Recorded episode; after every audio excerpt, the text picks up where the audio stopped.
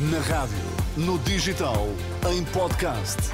Música para sentir, informação para decidir.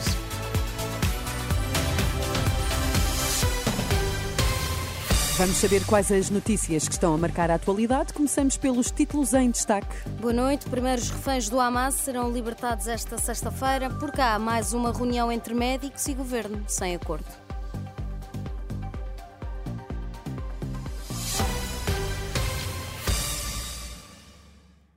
Israel diz que está em contacto com as famílias dos reféns que vão ser libertados pelo Hamas esta sexta-feira durante a tarde. São 13 mulheres e crianças, segundo anunciou o governo do Qatar que mediou as negociações.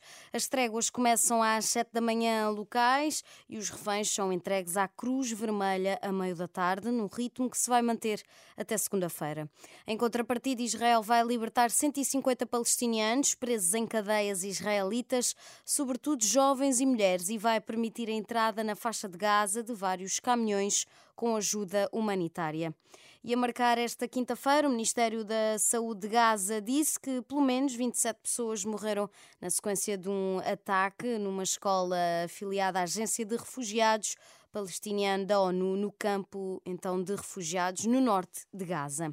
Por cá, o governo e os médicos terminaram mais uma reunião sem acordo. O ministro da Saúde rejeitou o aumento de 15% para todos os médicos, considerando que seria insustentável para as contas públicas. Ainda assim, Manuel Pizarro diz que a nova proposta do executivo aproxima-se do reivindicado para além de eliminar injustiças na classe médica. Essa proposta, do nosso ponto de vista, além de ser insustentável do ponto de vista orçamental, criaria novas injustiças.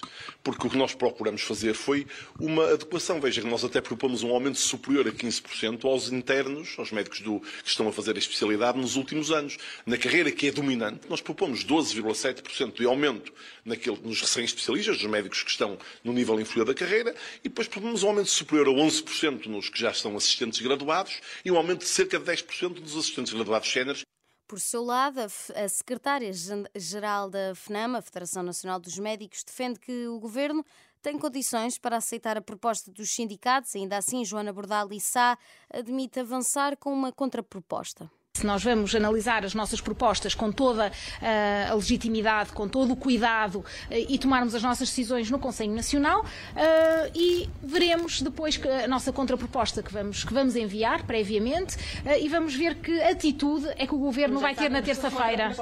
Há uma nova reunião que está marcada para a próxima terça-feira, véspera da votação final global do Orçamento do Estado para o próximo ano. O líder do PCP exige uma rápida clarificação das investigações que derrubaram António Costa. No comício do PCP na voz do operário em Lisboa, Paulo Raimundo insurgiu-se contra aqueles que, de forma oportunista, falam de promiscuidade entre o poder económico e político a propósito do caso que derrubou o governo. Para Paulo Raimundo, por muito que tentem distrair, por mais factos que se possam criar, a verdade é que a demissão do Primeiro-Ministro e a queda do governo são inseparáveis da sua política. A situação nacional está marcada pela demissão do Primeiro-Ministro precipitada pelas investigações judiciais que envolveram membros do Governo.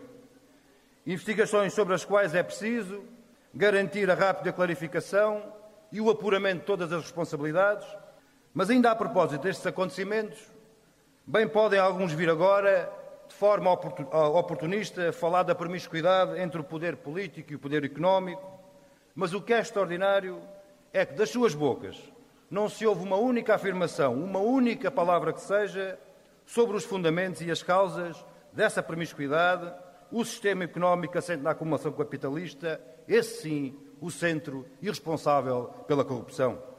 Palavras do secretário-geral do PCP, Paulo Raimundo. Marcado para esta sexta-feira um plenário dos trabalhadores do Jornal de Notícias para discutir a intenção do grupo Global Media de avançar para um despedimento coletivo no grupo. Segundo o jornal Eco, o grupo de comunicação que engloba Jornal de Notícias, Diário de Notícias e TSF avalia a hipótese de um despedimento de 150 trabalhadores, mas João Paulo Fafo, o CEO do grupo, garante que nenhuma decisão foi tomada para já.